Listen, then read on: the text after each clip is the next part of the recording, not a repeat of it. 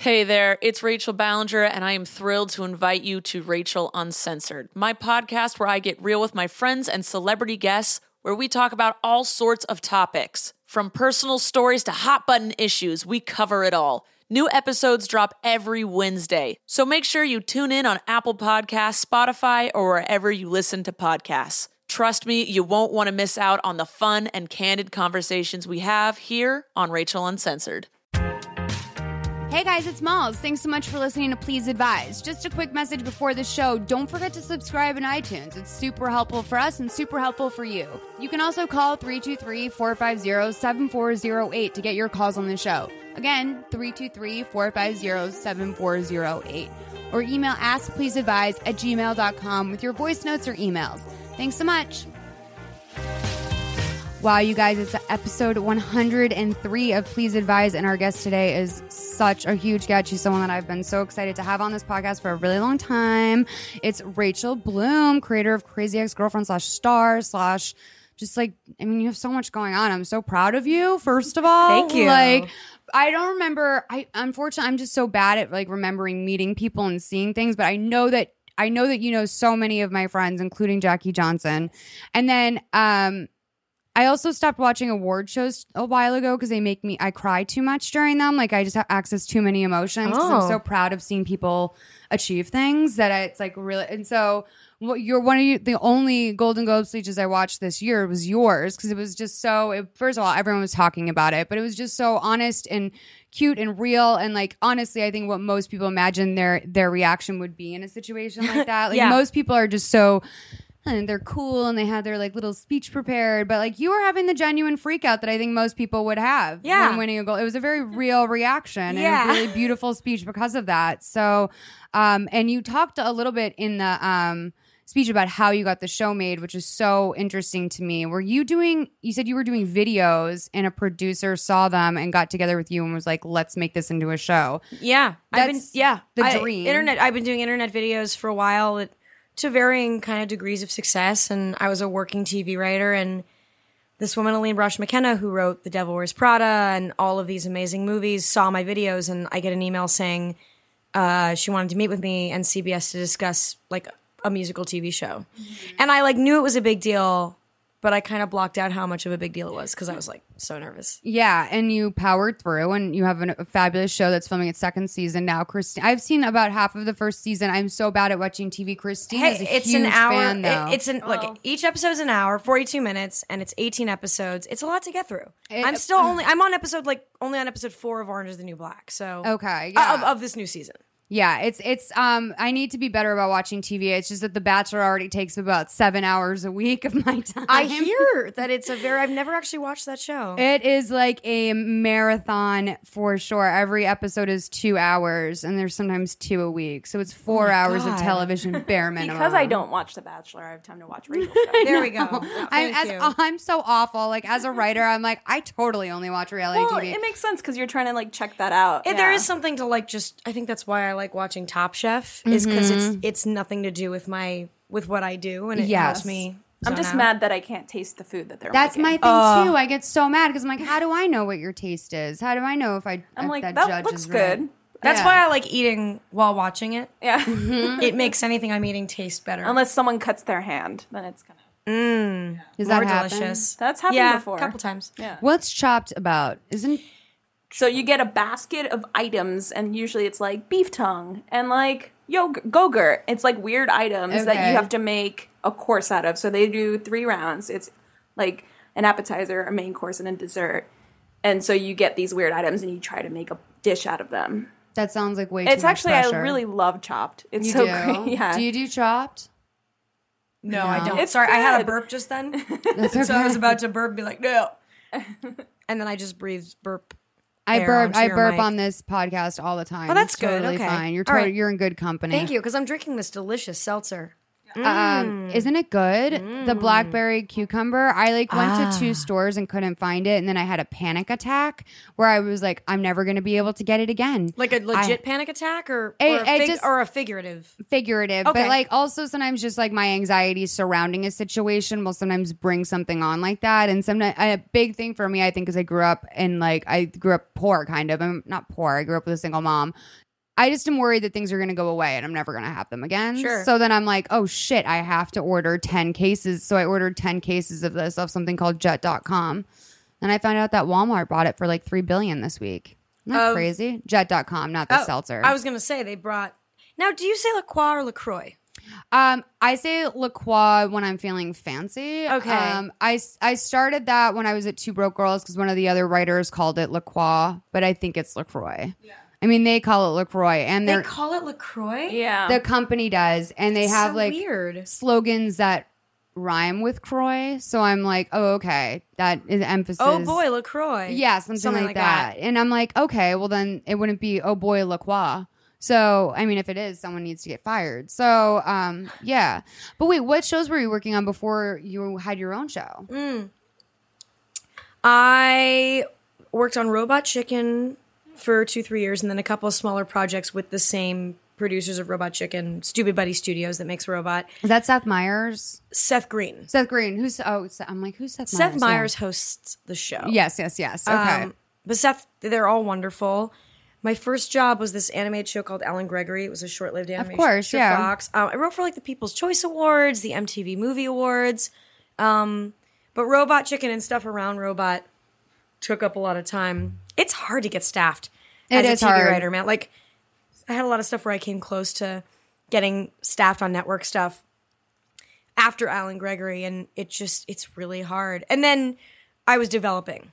Yeah. So I had like a show with adult. I had a show I pitched to Adult Swim that didn't get bought. I had a show that I was pitching to networks didn't get bought, and so you know, yeah. so much of development never sees the light of day. It seems I know that's what I'm. I just I'm just I'm like waiting to find out whether or not the pilot I did with my friend is going to get made, and I'm. I was I didn't sleep for three weeks while I was waiting to find out if they were going to buy the pilot. Like I didn't, I couldn't sleep. Yeah. Um, but now for some reason I'm kind of zen about it because it's so out of my hands at this point. Yeah, it's completely out of your hands, and you have no idea when they're going to make the decision. There's no, like, the only time that waiting with anticipation is paid off for me were the Golden Globes, just because there was a finite time that I was going to find out, mm-hmm. and I only really started worry- worrying a day before. okay. But like the Emmy stress was insane. Yeah, I can't imagine. Do you like? Do you always have like a team, like a publicist and a team around you, or do you bring people in just for events like that? Because I know some people that bring in extra people for events like that. Like, Yeah. what's the? I have a team at this point because I've been doing so many events. Yeah. So it sounds crazy, but like I have a stylist and I have a publicist or two publicists, but they're with the same company. Mm-hmm. You just Yeah. did a video poking fun about that, about how it like takes a whole team for someone to look red carpet ready. I, yes, yes. I'm sorry. With Adam, with Adam Conover, I did the show Adam Ruins Everything, and it's an episode kind of deconstructing Hollywood. And it was an episode that I suggested to him, actually, not to brag. And yeah, just kind of going through what it takes to look red carpet ready, and Yeah, and how it's all just it's all an illusion. I'm so. I feel like I could spend three days like having a team of ten people like scrub me down, and I still would not look like ready to go to an award show. It's so funny you say that because you're beautiful. Oh, thank you. I I feel, feel like are, you are you one of those girls who like you don't know you're beautiful? I that's probably, what makes I you honestly, beautiful? I probably don't. No, I no, I don't. I definitely know I don't. I For think the for myself the as a very gross person, person, listening, she has I would say shoulder length blonde hair, Thank you. I worked so hard for that. um, uh, very well manicured eyebrows, thank you. I just did them yesterday. and just a, a a set of nice lips. oh, thank you. You're you have a great face. Thank you. I hope. Thank you. I uh, I feel you know I don't know. I've just turned thirty like two years ago, which I love. Like Uh-huh. it's so good. I love being in my thirties because my twenties were like a long, disgusting disaster that I like. I can't even believe I lived through them. Like I just feel so embarrassed to have been alive throughout my twenties. Just like very like. I just you can't undo them. You can't undo anything you've ever done. And like also I don't I would think I was like I was just learning so much about myself. So I feel like I've hit my 30s, which is great. But with that, I've just stopped like I've stopped going out. Like I don't really take care of mm-hmm. myself the same way. So I kind of think of myself as old and frumpy. And then I was saying to my last guest who was just here, like when I go out with a 24 year old, no one hits on me. And that has really started to fuck with my head. When you oh like go out and hang out with a 24 year old. Yeah, like if I have like one of my girlfriends who's younger than me Sure. and I go out with her, like I notice I'm like, oh, all these guys are talking to her. And like I think that's because I look old.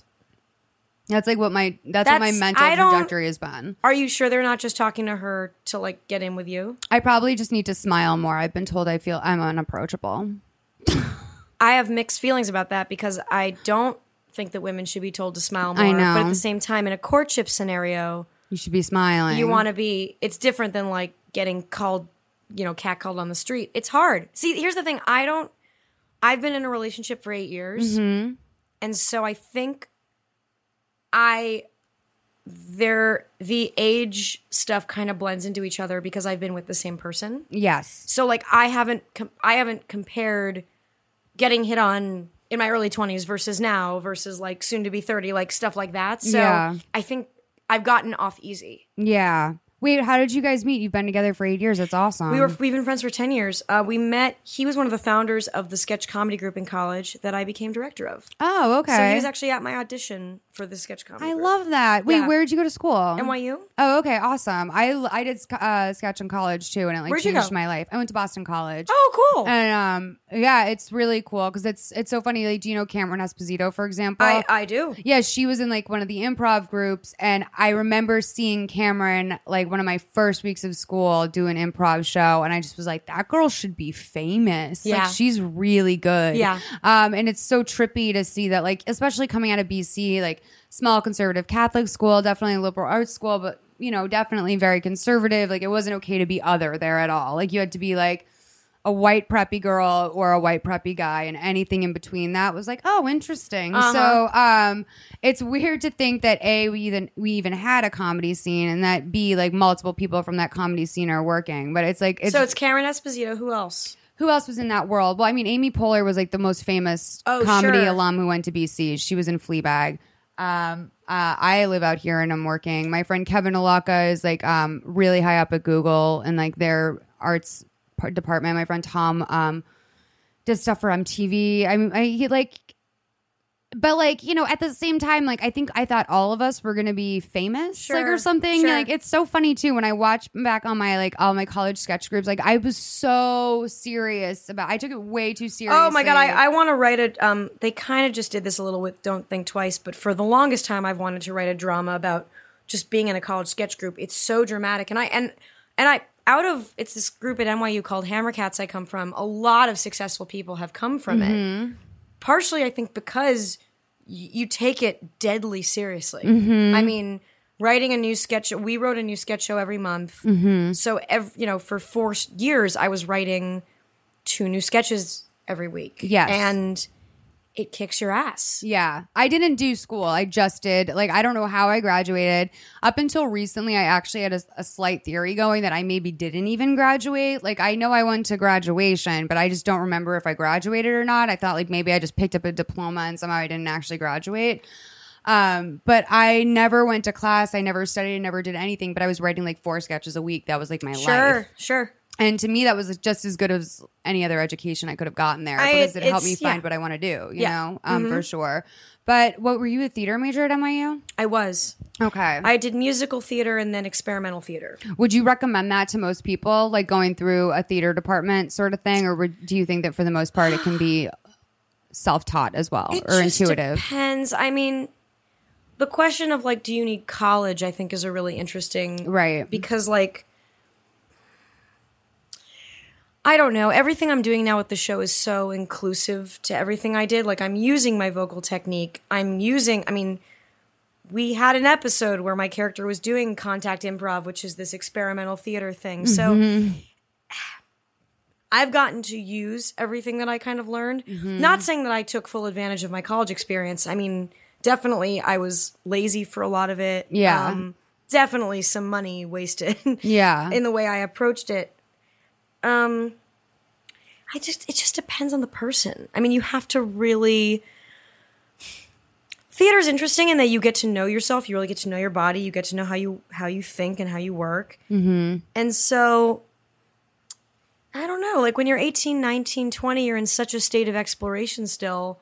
Part of me is like, why not? Yeah. And then if you decide I don't want to do this, then you can learn math. Yeah, that incubation period of college was, I think, really important for me. Like, in that I needed a transition from high school to the rest of the world. Like, I wouldn't have been able to. I have some friends that just moved right out here at age 18 or whatever. They went to Toronto and did Second City. And then I can't imagine Yeah. being 18 years old and like, Going to comedy school as my college, I really needed that time of just like four years at a beautiful campus in Boston and like, you know, just like going to class and learning stuff, but also partying, learning like a lot of the social stuff. I definitely see that with some people I meet. I'm like, what is different about them? What's like the weird social thing that's missing with them? And I realize, oh, maybe they didn't have, they didn't go to college. Like they didn't have that weird four years of hmm. being locked in a small room with people and being forced to make it work. That really was a good experience for me. Interesting. I know a lot of people who didn't go to college who are so smart and socially well adjusted and wonderful. So- Exactly. But I don't but I don't know. I think it just it depends on the type of person you are. I think that's I was gonna say I was gonna say something really smart and then I oh I think freshman year of college should be half price and I think it should have half the classes. I think that you should go to the dorm. You have class once or twice a week, and then the rest of it is just getting to know your surroundings. I also wish that someone had maybe take a year off between high school and college. Yeah. I wish that we had had mandatory Peace Corps or mandatory military something Yeah. like that. Because you're just so you're so exhausted from high school.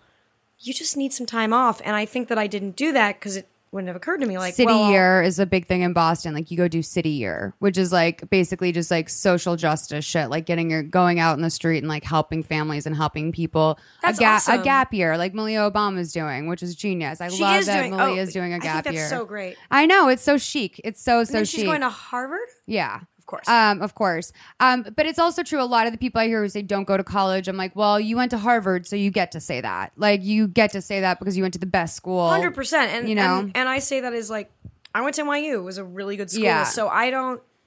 It just depends what you want to do.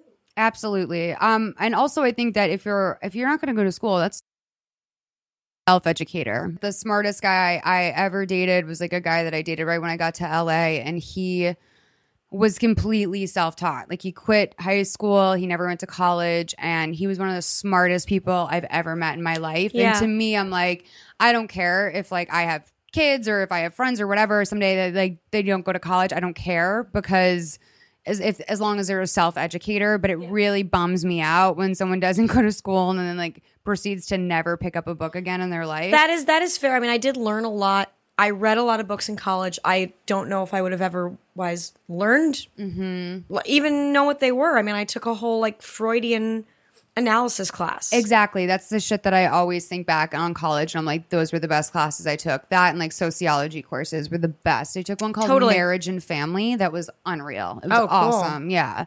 And I took another one that's like Sociology of Work and the Workplace. And that was like a really, there's a really good book called Gig for anyone out there. And like that was like our class main text. And in the book, they have people from over like 300 different professions being interviewed in full about what their job is like and what they do. Everything from like CEOs to like actors to people who work really like blue collar jobs, like farmers. It was just like so, it was such an interesting book and just like hearing about how all these different people approach like one thing in life that's just necessary, which is work. Um, it was really cool. So, anyone out there, if you want a book, um, Rachel, did you bring three reasons why you're qualified to give advice on today's show? Yeah.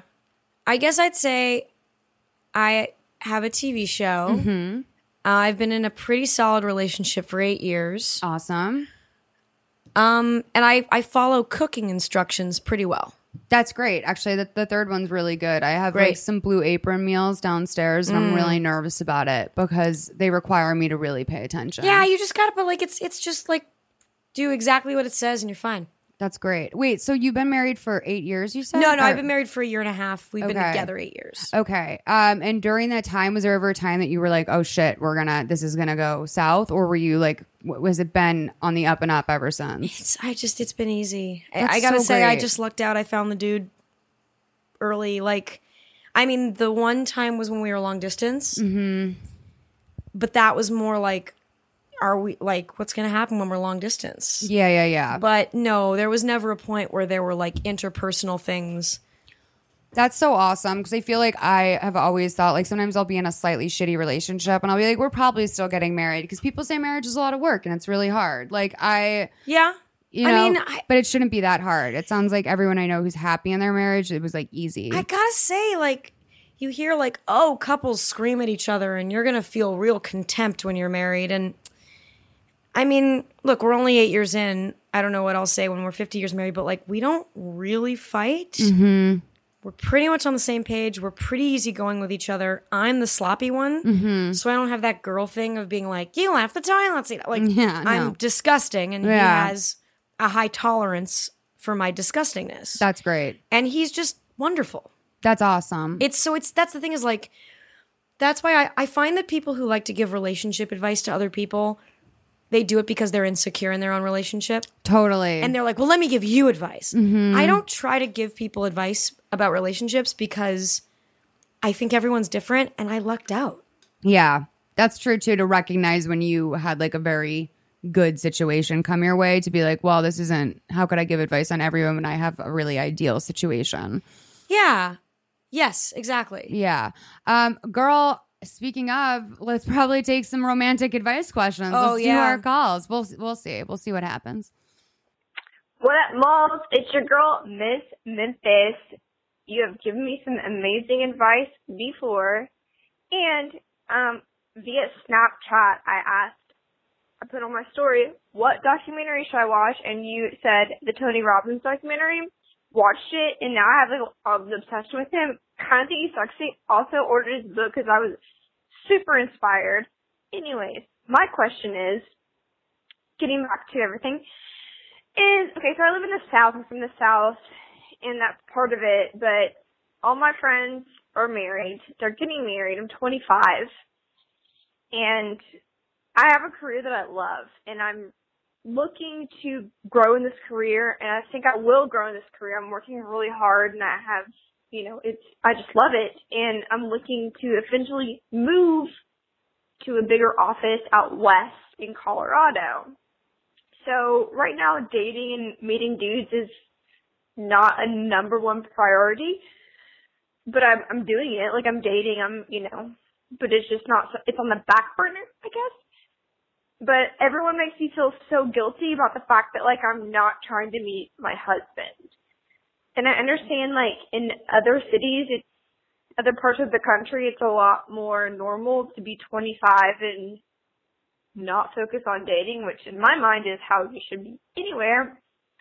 But like, what would your advice be to if you're a girl living in the South who is career minded, who is not looking to get married right now, but wants to date? Like, how do you approach a situation? Like, how do you like, first off, fend off your friends and be like, yo, this is like, my career is my number one, and like, I don't want to be in the South for forever.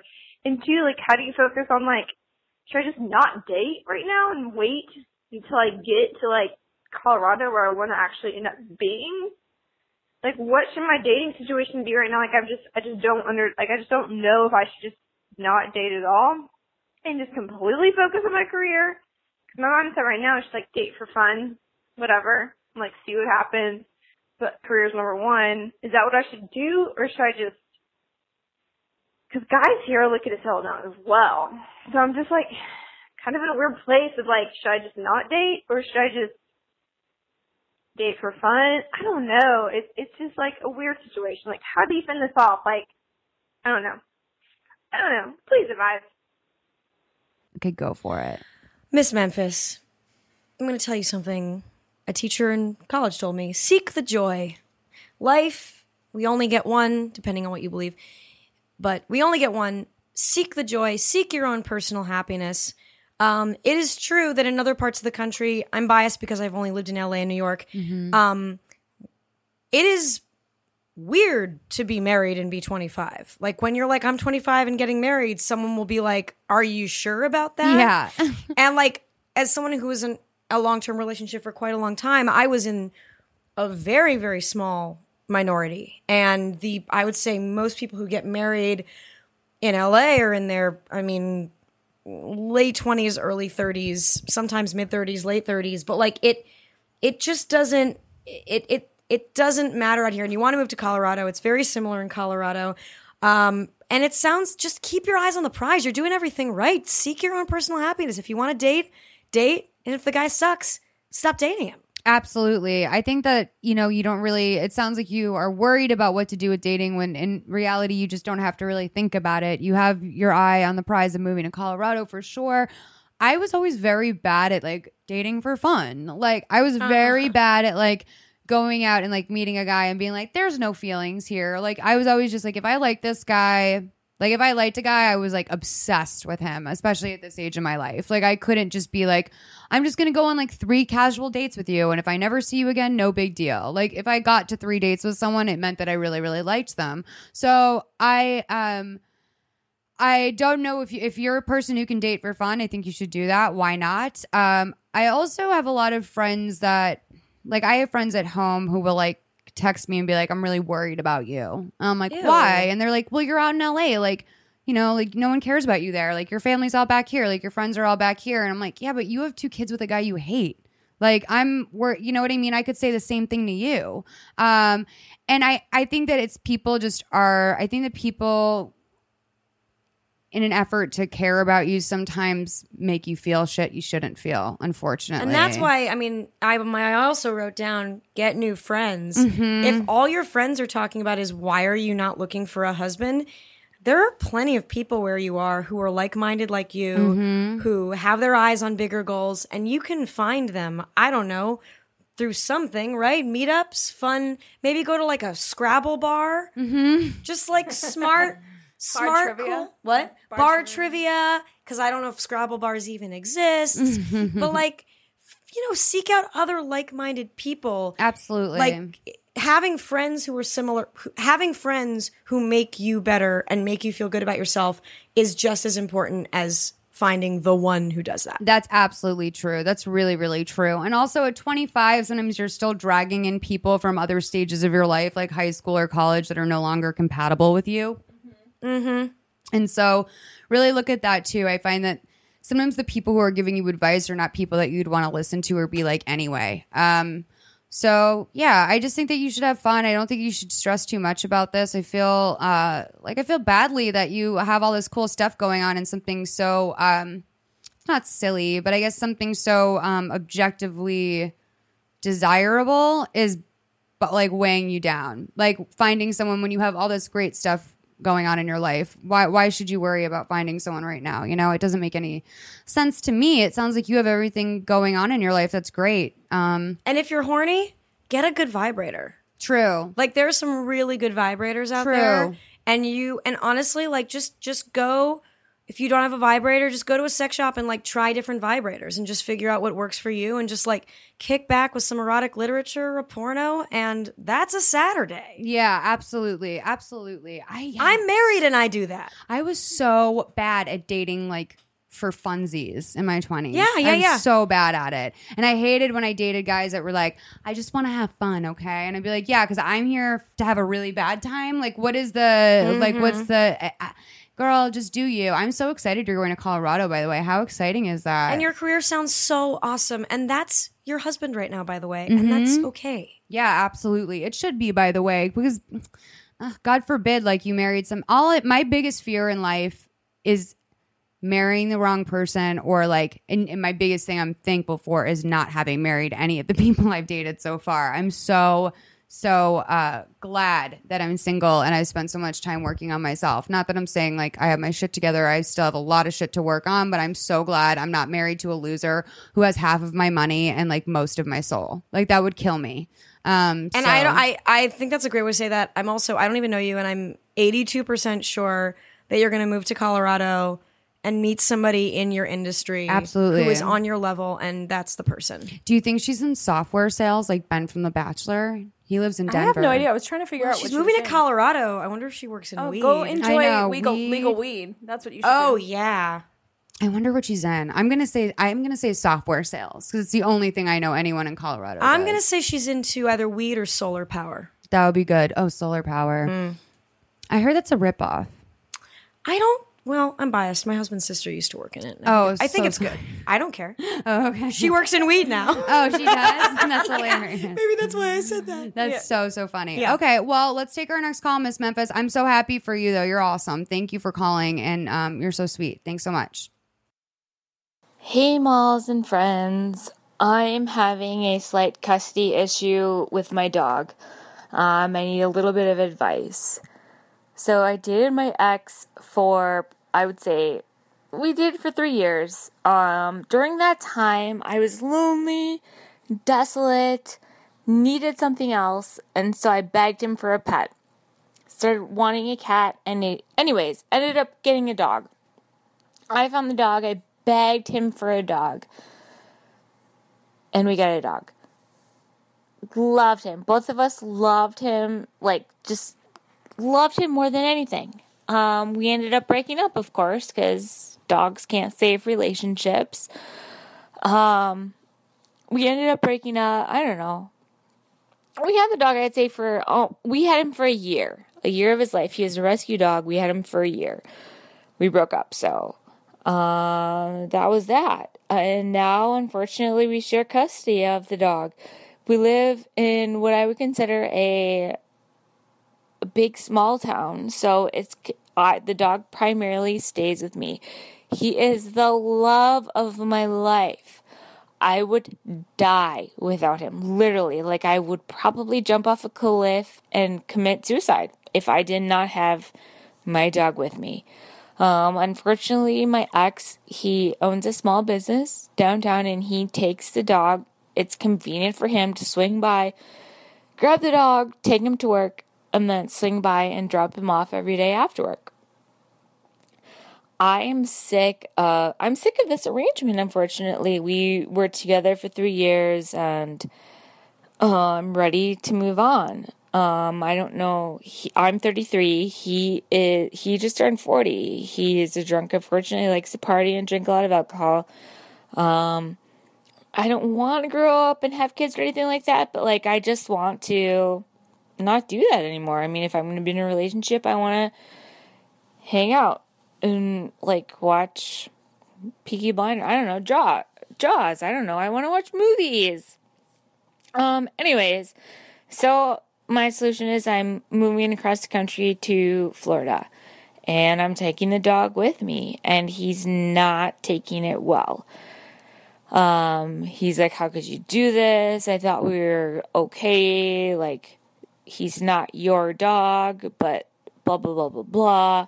Anyway, I just want to know your advice on how to handle the situation. Like, essentially, it's my dog. He's my dog. He lives with me. I feed him. I buy all of his food. I buy all of his shots. I take him to his vet appointments. I buy his heartworm medications. I do everything for this dog. Um, my ex picks him up four days a week, four days a week for like five hours, and then he drops him back off at home. He's not a crazy type of individual, but like, I just want to know what would you do in this situation if you partially share a dog with your ex and you're moving across the country and the dog is yours and you want him, and your ex has the key code to get into your house to get the dog, and then whatever. Like, just please advise. Please advise on this situation. Thank you. Okay, I'm like impressionable and stupid in relationships a lot of times myself, but you need to get a grip. I'm very sorry, but like I don't even understand you having to beg him for a dog and then I think you feel like he bought you this dog and he's using it above you like for some reason that's the reason why you feel like you need to still give him the dog and the fact that you guys are broken up um, and that he still has this sort of influence and control on your life is really um, scary to me. That's actually it makes me it makes me sad and, and a little bit scared for you because I've been in situations like that when I've actually been in the relationship, but like there's no controlling me once the relationship is over. Um, I. I uh, uh, yeah go well, ahead. so let's let's just let's talk for a sec. So Mm-hmm. you had a couple mentions of suicide in your call. now, that there's a chance that, that those were just playfully hyperbolic. I have said very similar things about my own dog that I would jump in front of a bus for her. I love her. She's my princess. I gave birth to her, blah, blah, blah. But I hope that's not actually true. I think that this isn't really about the ex and the dog. I think you need to work on yourself, and I think you need to get into therapy, and you need to specifically practice cognitive behavioral therapy, which teaches you how to deal with the looping thoughts and the anxiety that you seem to be dealing with right now. Well, you're doing something where you're moving across the country, which I don't know enough about your life. That could be good, could be bad. I don't know if you're running away from your problems or you really are trying to get a fresh start. But you need, I think right now you are pushing a lot of this stuff externally on your ex and on your dog, who sounds lovely. But I think it's, this is a welcome time to work on yourself. And I think that you shouldn't call your ex anymore. You should limit contact. You should send him an email telling him in an email exactly what you told us, very, very concisely. And then what you do is you send him links to a bunch of other rescue mm-hmm. dogs without borders, places that he can find his own dog because it's your dog and you take care of the dog. And then you leave it at that.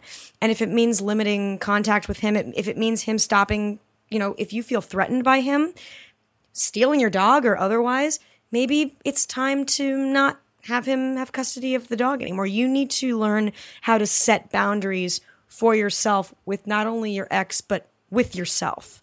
And so, Additionally, your ages really freak me out. When I when you guys first when you first told me that, you know, this when I first was hearing the situation, I was like, "Oh, they sound like in their early 20s or something, like very sloppy early 20s relationship sort of thing." Um it really scares me that he's 40 years old and dealing with substance abuse issues and you're so afraid of him that you actually are worried about him having a code to your house. Um, I, that can be changed. First of all, you can change the code if the if there is a, a keypad, the code can be changed. Just FYI. So you should probably do that. Um, but I something jumped out. Okay, so I hired this guy to build some bookshelves for me at the house. Okay, and I gave him like 600 bucks. I went, met him at Home Depot. I bought the materials for him and he did about 50% of the job. And um, then I didn't hear from him for a few days. So I reached out and I said to him, when are you going to come and finish the bookshelves? And he was like, oh, I'm going through this thing. I'm like, actually, I'm moving out. My girlfriend's like crazy. I got to move out.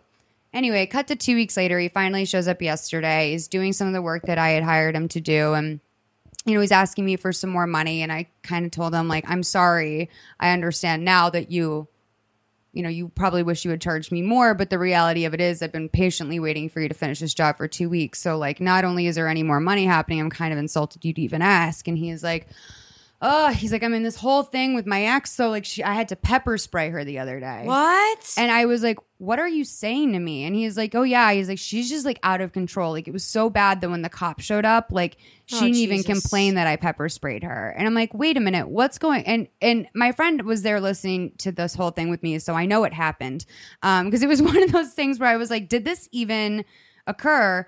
And essentially, like what he explained to us was that he has these two pit bull puppies with his ex-girlfriend. He's 28, she's 22.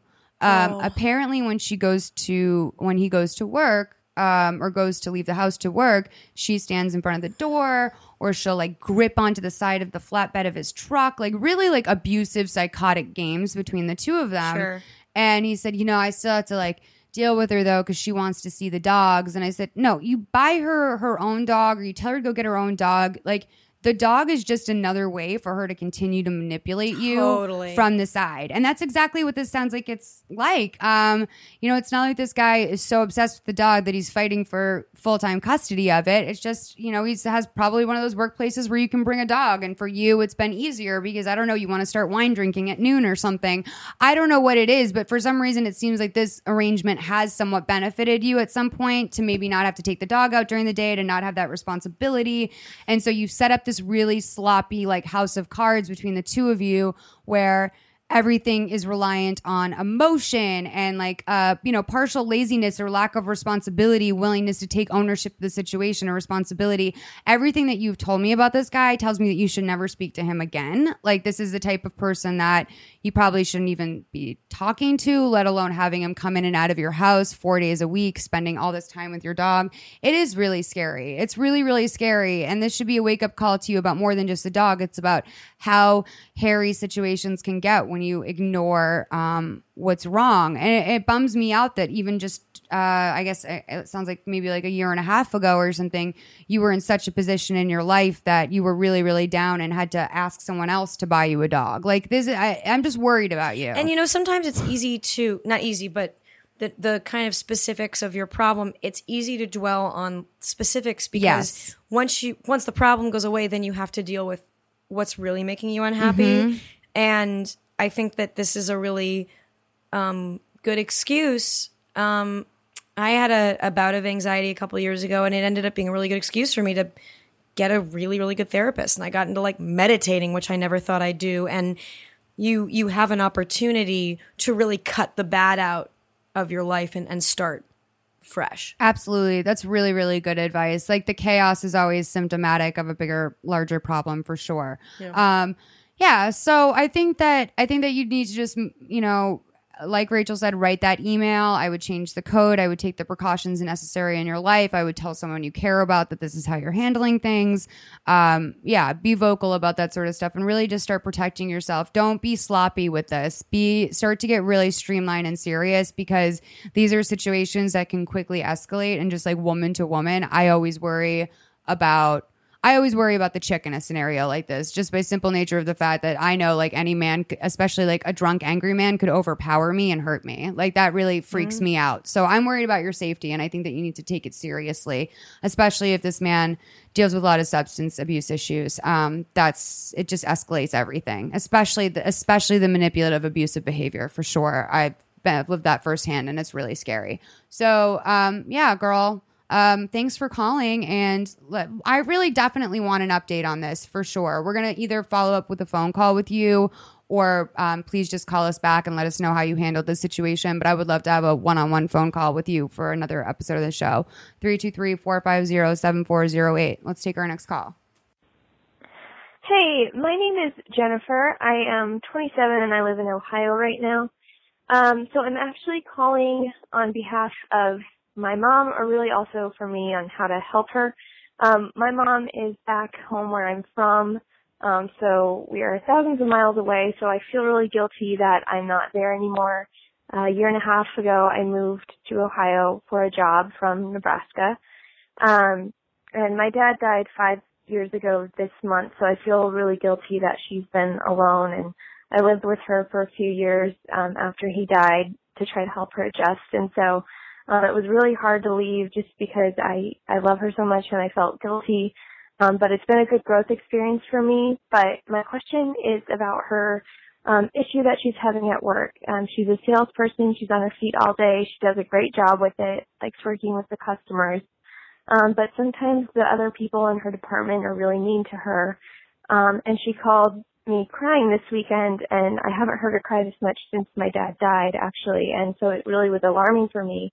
Um, this woman told her to shut up multiple times and then told her that she is just full of herself and said awful things because a customer requested to work with my mom and this customer was somebody who was friends of our family. Um, they overheard this um, and sorry, this is such a long question, but um, my mom reported it to the management just because she was so shaken up and upset. Um, and she went back to work today, and it turns out this other woman turned it around on my mom and tried to blame my mom and made up a customer that wasn't there and said that, oh, this customer overheard um, this lady talking poorly about her and, and she was uncomfortable. Um, and my mom never says anything bad about anybody. And there were no other customers other than the family friend of ours. And so, um, my mom's just very upset. I'm upset and there's nothing I can do because I'm over here and I can't really control the situation. I guess, do you have any advice for my mom for what she should do in a situation like that? Um, also, this place never lets my mom have any lunch breaks. She has to take her lunch um, from 9:30 a.m. to 10 a.m. Um, and then she's on her feet all day. Um, I, I just want to help my mom have a better experience, and I feel guilty because I'm not around. Um, I, I just wish there was some way I could help her.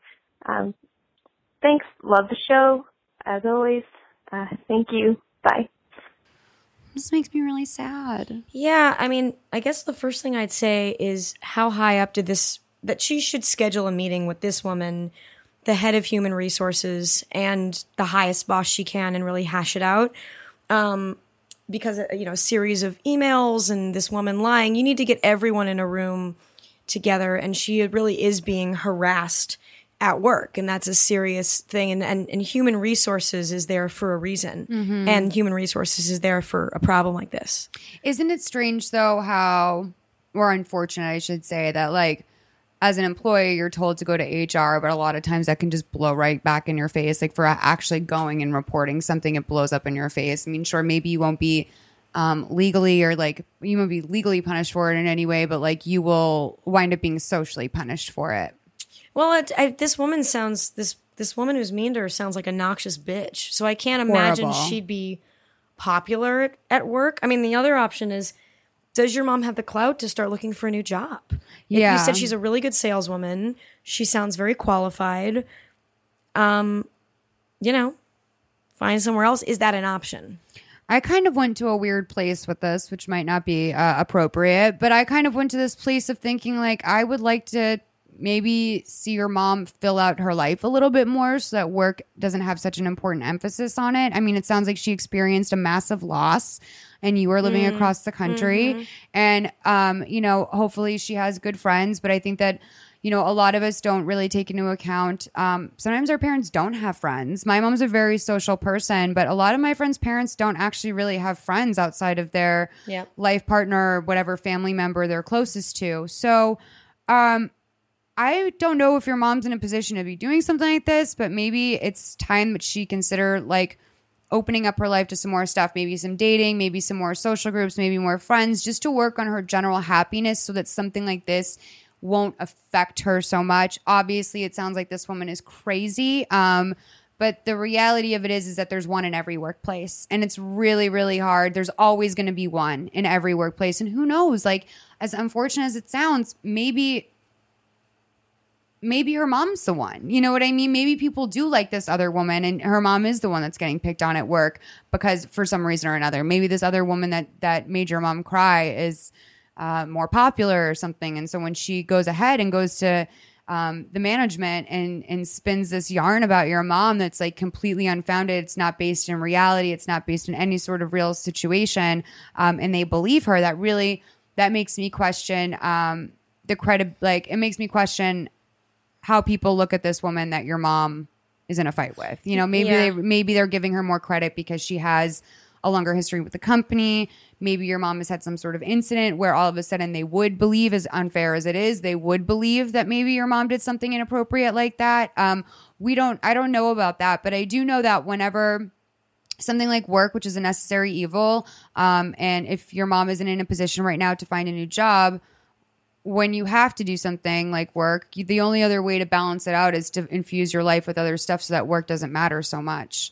Um, and uh, I don't. I think that that's like also a temporary solution. Um, but I don't know how much longer your mom's going to be in the workforce either. You know what I mean? How old is your mom? When is she planning on retiring? What does her retirement look like?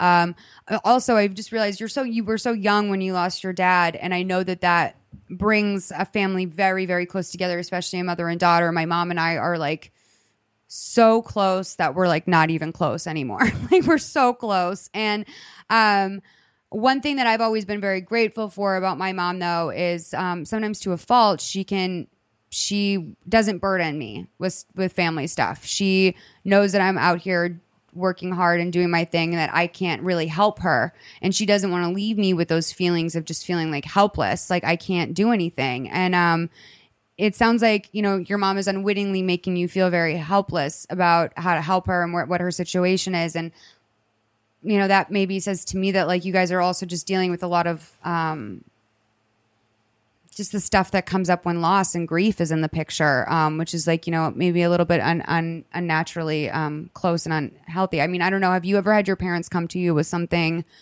that feels like such an adult situation that it's like kind of like stopped your world for a little bit? Yeah, I mean, my dad is uh, my dad has diabetes, and he was very very sick um, with a it was basically a bone spur last year. And here's the thing: is like they're your parents, so I I tried to lecture my dad on diet and stuff, and he just kind of like write me off because I'm his daughter. So there's only so much really that I can advise my own parents, which is why it just seems like going back to the source of it and her speaking to a boss at work and really pursuing trying to pursue this through the proper channels seems like the right there's really nothing you can do. And you already lived with her for a few years after your dad died. You you did what you could Absolutely. and so you're not responsible for your mother's happiness she's the parent you're the child you're not i you know there's family is family but if she's unhappy it's not your fault I yeah, I have to throw this out there. This is like a little bit of a personal anecdote, but my mom is in the process of getting a divorce from my stepdad, who's like the only dad I've ever had, and I love him so much. And um,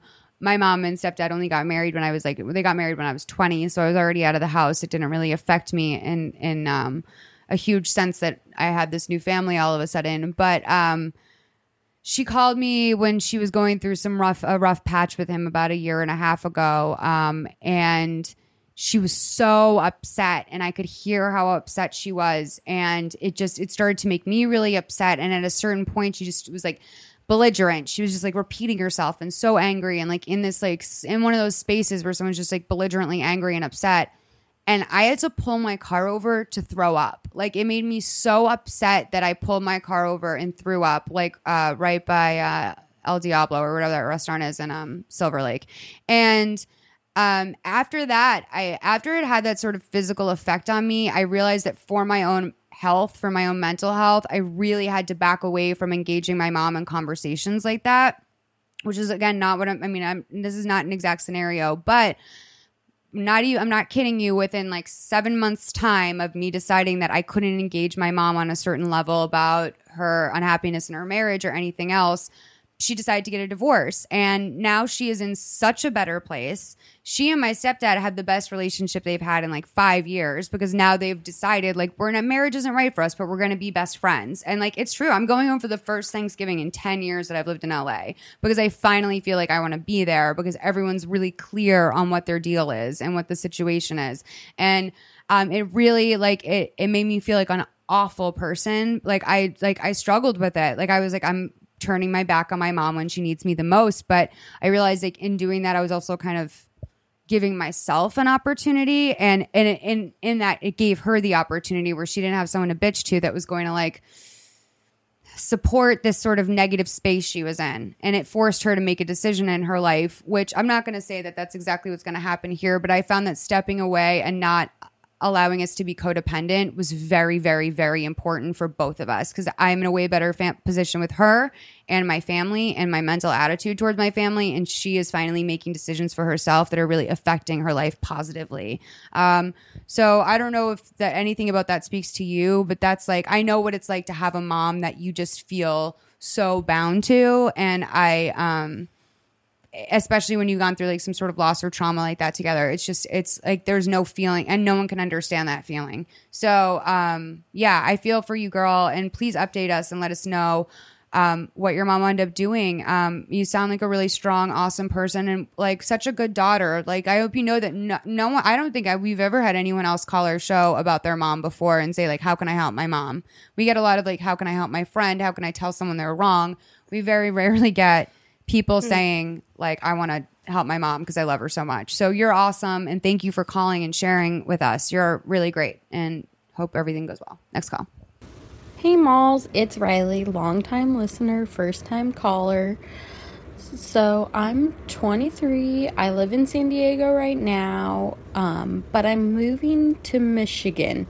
So that's where my question lies. I was wondering, how do I thrive and survive in such a cold temperature?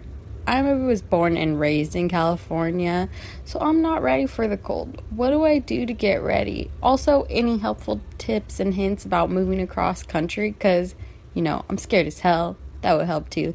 Thanks. Love you. Bye.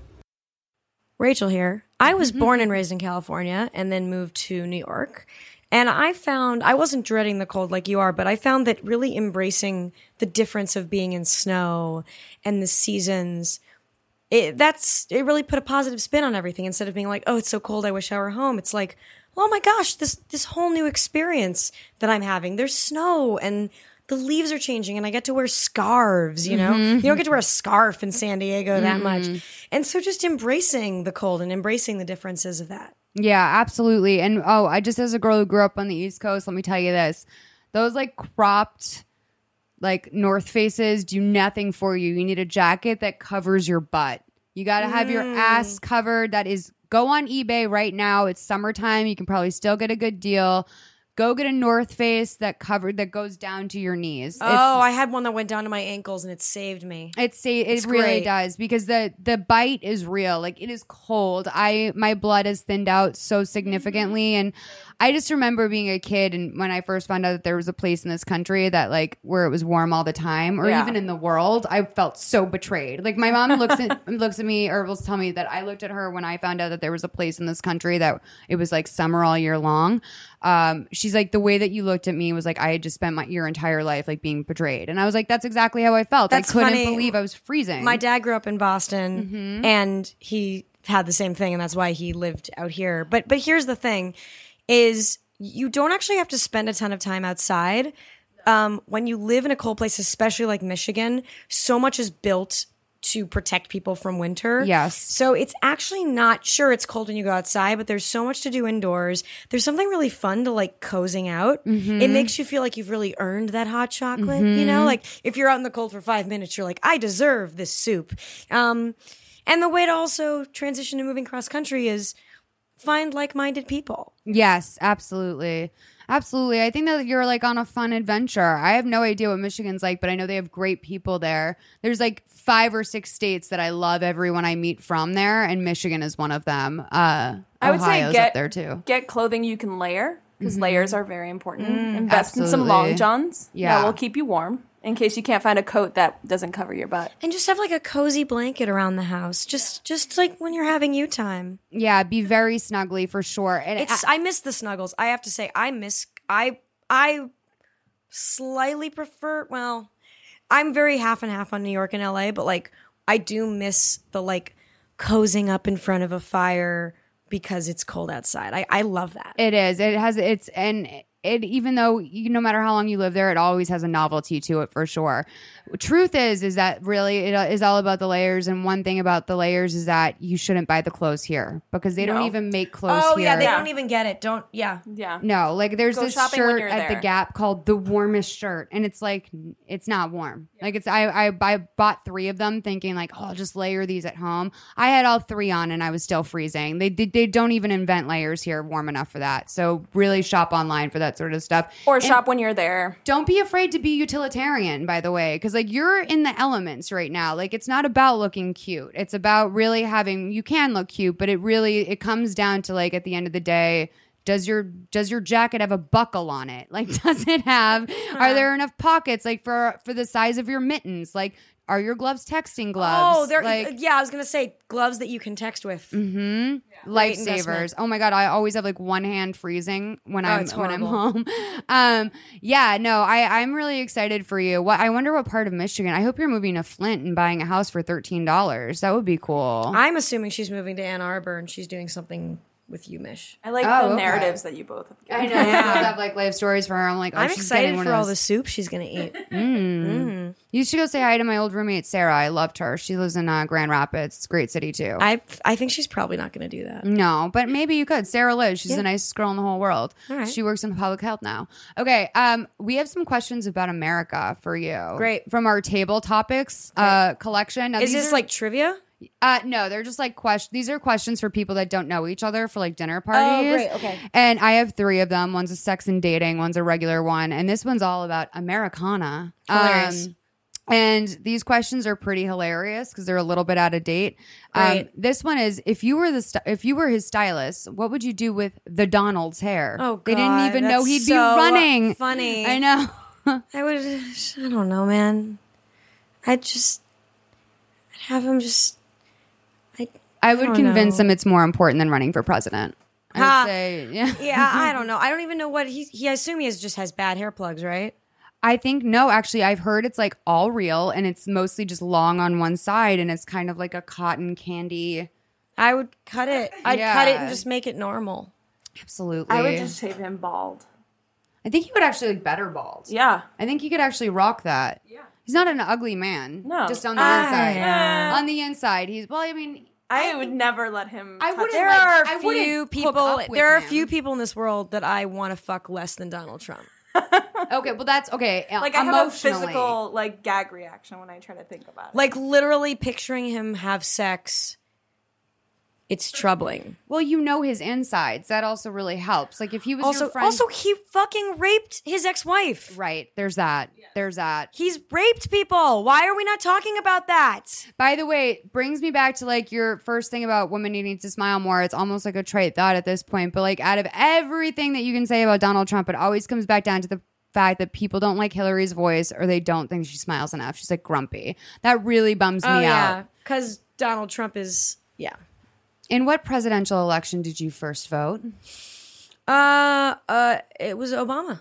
Hmm, I really? voted in the tw- 2008. You're a youngin, right? You're a little bit younger than me. I I'm 29. Wow, that's very cool. You have done so much with your life. I'm very impressed by you. oh, you just missed the John Kerry one. That that that was the one that I voted in. Yes, I just because that was 2004. Yep. There was one when I was 18. I think it was Bush Gore. That was when I voted for Al Gore. Uh, is graffiti art? Yeah. I think so too. Have you owned a Chevy truck? What? These questions. No. what? Which cartoons did you watch when you were a kid? Oh my god. All of the Disney afternoon lineup. So we're talking Goof Troop, Bonkers. Um, Darkwing Duck. I, you know, I always turned off Darkwing Duck, but but uh, Ducktales. Oh yeah. Uh, oh my god, we're talking Rugrats, Doug. Later on, a little bit of Recess. There's Angry Beavers. There's Rocko's Modern Life. There's Ren and Stimpy. Ren Uh, and Stimpy is my Ra- jam. there's Ren and Stimpy. There's uh, uh, I was this, I was on the cusp of not being a child, but I still liked it. I have fairly odd parents. Um, Pepper Ann. Pepper Ann, yes, yes. Um, uh, Pepper, and then I watched the classics: the Hanna Barberas, the George of the Jungles, the Dudley Do Rights, Flintstones, I was Jetsons, really into Wacky Racers. Wacky Racers. I never watched that one. It was good. I was like attracted. It was to like all the Underdog. vil- all the villains from the Hanna Barbera like cartoons. Oh, funny. And they would like drag race each other. Oh, in different I've segments. seen. Yeah. it was like a little segment almost, right? Yeah, yeah, yeah. Yes. Absolutely. Garfield was my jam too. This is a good one for you, I think. Which historic Broadway show would you love to see? That's easy for me. Hmm. Oh, I think My Fair Lady would have been delightful. It's a good pick. What's yours? West Side Story, the original cast. 1950. Yep, yep. The best play I've ever seen besides the one when we went to see in the Heights was um uh Broadway uh no, I'm sorry. The Bodyguard musical in London was the best thing I've ever seen. Wow. And the girl who plays Whitney Houston's character, she is like their version of Kelly Clarkson. Like she's Prince William's favorite singer. Wow. Uh, it was like it, she shut the house down. It was Wow. absolutely incredible. Actually, I might change mine to Evita with Patti LuPone and Mandy Patinkin. Well, I'm also trying to think what can you actually not watch, and I feel like that might be on video. I'm trying to think of things that like are too old, are too old to be. but still classic. Yeah. Yeah. Or I- Bye Bye Birdie with Dick Van Dyke. Because the Broadway one is different than the. Sure. Uh huh. I have a question for you about your show. Um, are all of the writers they have some sort of musical background or influence, or how do you write a, sh- a musical show if you personally do not have a musical background? The, the music is done pretty separately from the TV show. Okay. Yeah. It's uh there are really only three writers on staff, me, Jack, and then Adam, who's just our executive music producer who write the songs. Occasionally other writers come in. Mm-hmm. But we we write it like a TV show and then kind of find emotional places for songs. Okay. And and then the songwriting is separate. That is so cool. I've wondered how you've been doing, how you've done that for a while. That's very, very cool. Uh, so, two more questions. Um, what modern actress is most like Marilyn Monroe? Well, I have a beef with the whole Marilyn Monroe fetish thing because I, the way that we worship her sadness and worship her depression and, and, and fetishize her, I think she was irresponsible. She was late to set. She didn't learn her lines, and she was in, an incredibly hap unhappy person. So honestly, Lindsay Lohan. Yeah. Yeah, and also her willingness to try early plastic surgery always kind of blows Oh, my mind uh-huh. about Marilyn Monroe. Like, who rolls the dice on that? I'm afraid to get LASIK. Um, uh, it's yeah, truly crazy. Yeah. How has the American dream changed? Uh, well, the middle class has disappeared. So I think that the American dream now realistically has to be either vote to reform the government so that we have a middle fucking class again or be a millionaire. I mean, there's no, you know, it's, I don't know. You can still, I think that privilege, privilege has always played a part, but privilege plays an even uh, bigger part. And uh, so I think the American dream is you know, to anyone can achieve their goals, but also how can we, as a society, help to reform our broken system? Absolutely. I think it's um very different climate now too because I feel that um the idea of the old you know the old school idea of the American dream of like building something out of nothing. I think um millennials are almost forced to do that now whether they want to or not. Um really been like exploring that idea in the show that I'm writing where I have these 220 something kids like starting a life out of absolutely nothing and um I think uh, I, I, one thing I kept thinking about the whole time I was writing it was like it's scary how much I relate to this. Like coming here with absolute coming to LA with absolutely nothing, like not knowing anyone. I don't have family or I didn't have a connection or anything here. Um, and I feel like that's what kids have to do now kind of. Like there's not mm-hmm. really the same old system of you have the option like you can go chase the american dream or you can work for your dad's company or you can do whatever. I mean those things don't really exist to me as much anymore. It feels like more kids are if you want to be like you know super successful and part of that upper class as opposed to the lower class you have to go out and invent. Um, and that didn't always really exist. One last question because i just found it and i think it's a good one. Who do you know personally oh sorry who do you personally know that would make a good protagonist in an ernest hemingway story? Isn't that a an insult? complicated man or woman complicated individual. Oh, I mean, I'm not. you don't have to name I'm not going to give their name, but there's someone. uh-huh and what what would you say some of the traits are of that person are they in entertainment Yes. is it me uh, this person is kind of always searching for the thing they can't have. Uh, drinks a lot. Um, is has very kind of warring sides of themselves. I mean, when I think of like Ernest Hemingway story, it's so like from a male point of view. Like it's I don't know. I guess I'm just trying to think of like who's a borderline alcoholic that can never seem to find love and women seem kind of elusive to them yet they also have a grasp of it. go through my Instagram. They're all in there. Ha. Um, all right. Well, thank you so much, Rachel, for being here. It's been such a thrill to have you. Everyone needs to watch Crazy Ex Girlfriend because it's fabulous, but also just because I, I find your story to just be so inspiring and Thank cool. Like I really like I'm just like blown away by you, honestly. And I very rarely mean that when I say it to people. So uh thank, Thank you, so much for being here. And uh yeah, you're awesome. I really, really you. appreciate Thank this. you. Thanks for coming by. Thanks for having me. All right, guys, next week. See ya.